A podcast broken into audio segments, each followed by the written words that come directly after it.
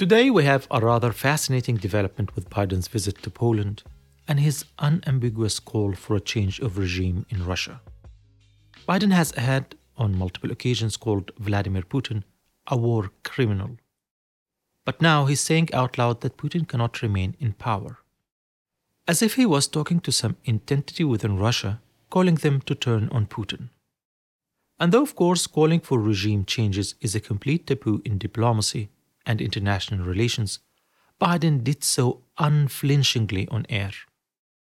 NATO is not only bolstering its troops in NATO member states with borders with Russia, promising to protect them against any Russian invasion, but the American president has also declared in no unclear words that the US commitment to protecting those countries is sacred.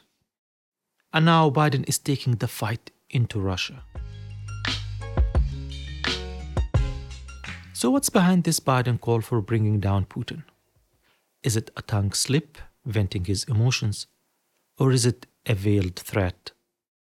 White House officials, however, are saying that the United States wouldn't call for an illegal change of power, and that President Biden does not intend to support such an endeavor.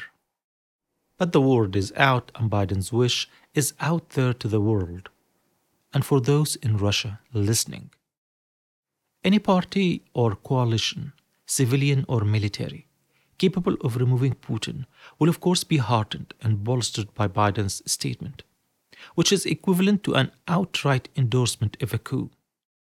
But analysts so far aren't aware of the presence of an entity capable of mounting such an endeavor. In Ukraine, the humanitarian conditions are worse by the hour. Lviv has been bombarded over the past week, and on Sunday morning it suffered another shelling by the Russians.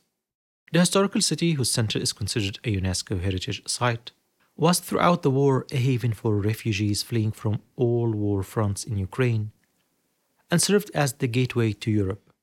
Now, even its proximity to the West and NATO territory is no longer a deterrent to the Russian attacks. Russia justifies its increasing attacks on Lviv that it has become a recruitment center for troops and weapons, foreign and Ukrainian nationals, who are then used in the fight against Russia.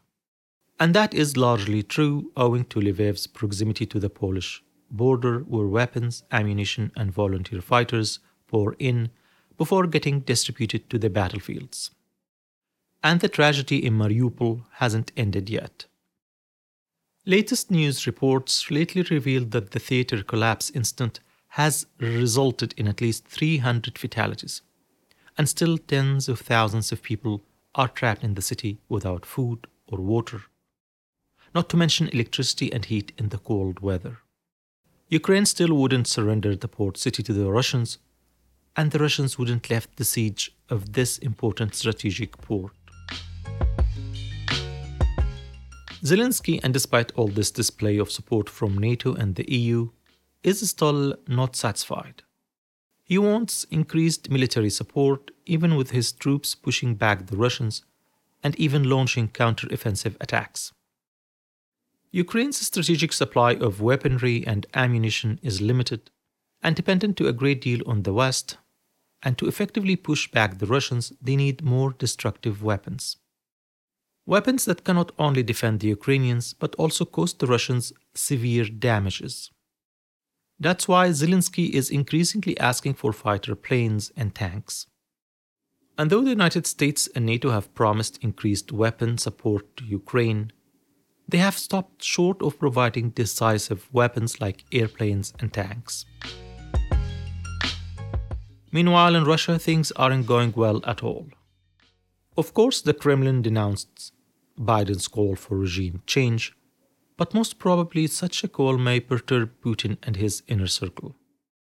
The lack of significant advances in Ukraine and the news of Ukrainian counteroffensives have led the Russian military to announce that they are concentrating their war efforts on the eastern front in Donetsk and Luhansk regions rather than all over Ukraine.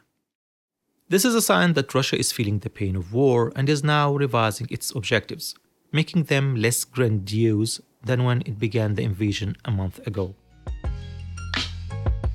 Russia is also suffering a decreased influence and standing not only on the world stage, but even in its immediate region of geopolitical influence.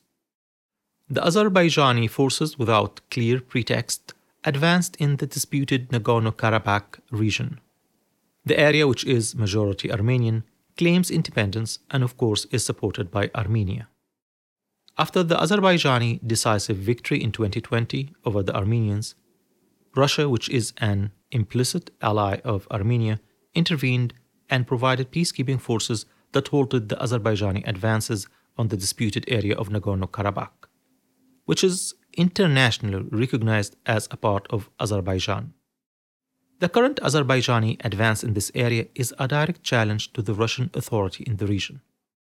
The Russian peacekeeping forces had to step aside to avoid clashing with the Azerbaijanis. Cornered and sanctioned, Russia couldn't but diplomatically condemn the Azerbaijani advances. That's it for today. Subscribe to our channel and activate the notification bell for future updates on the war in Ukraine and our usual interesting historical episodes. You can also follow us on wherever you listen to your podcasts.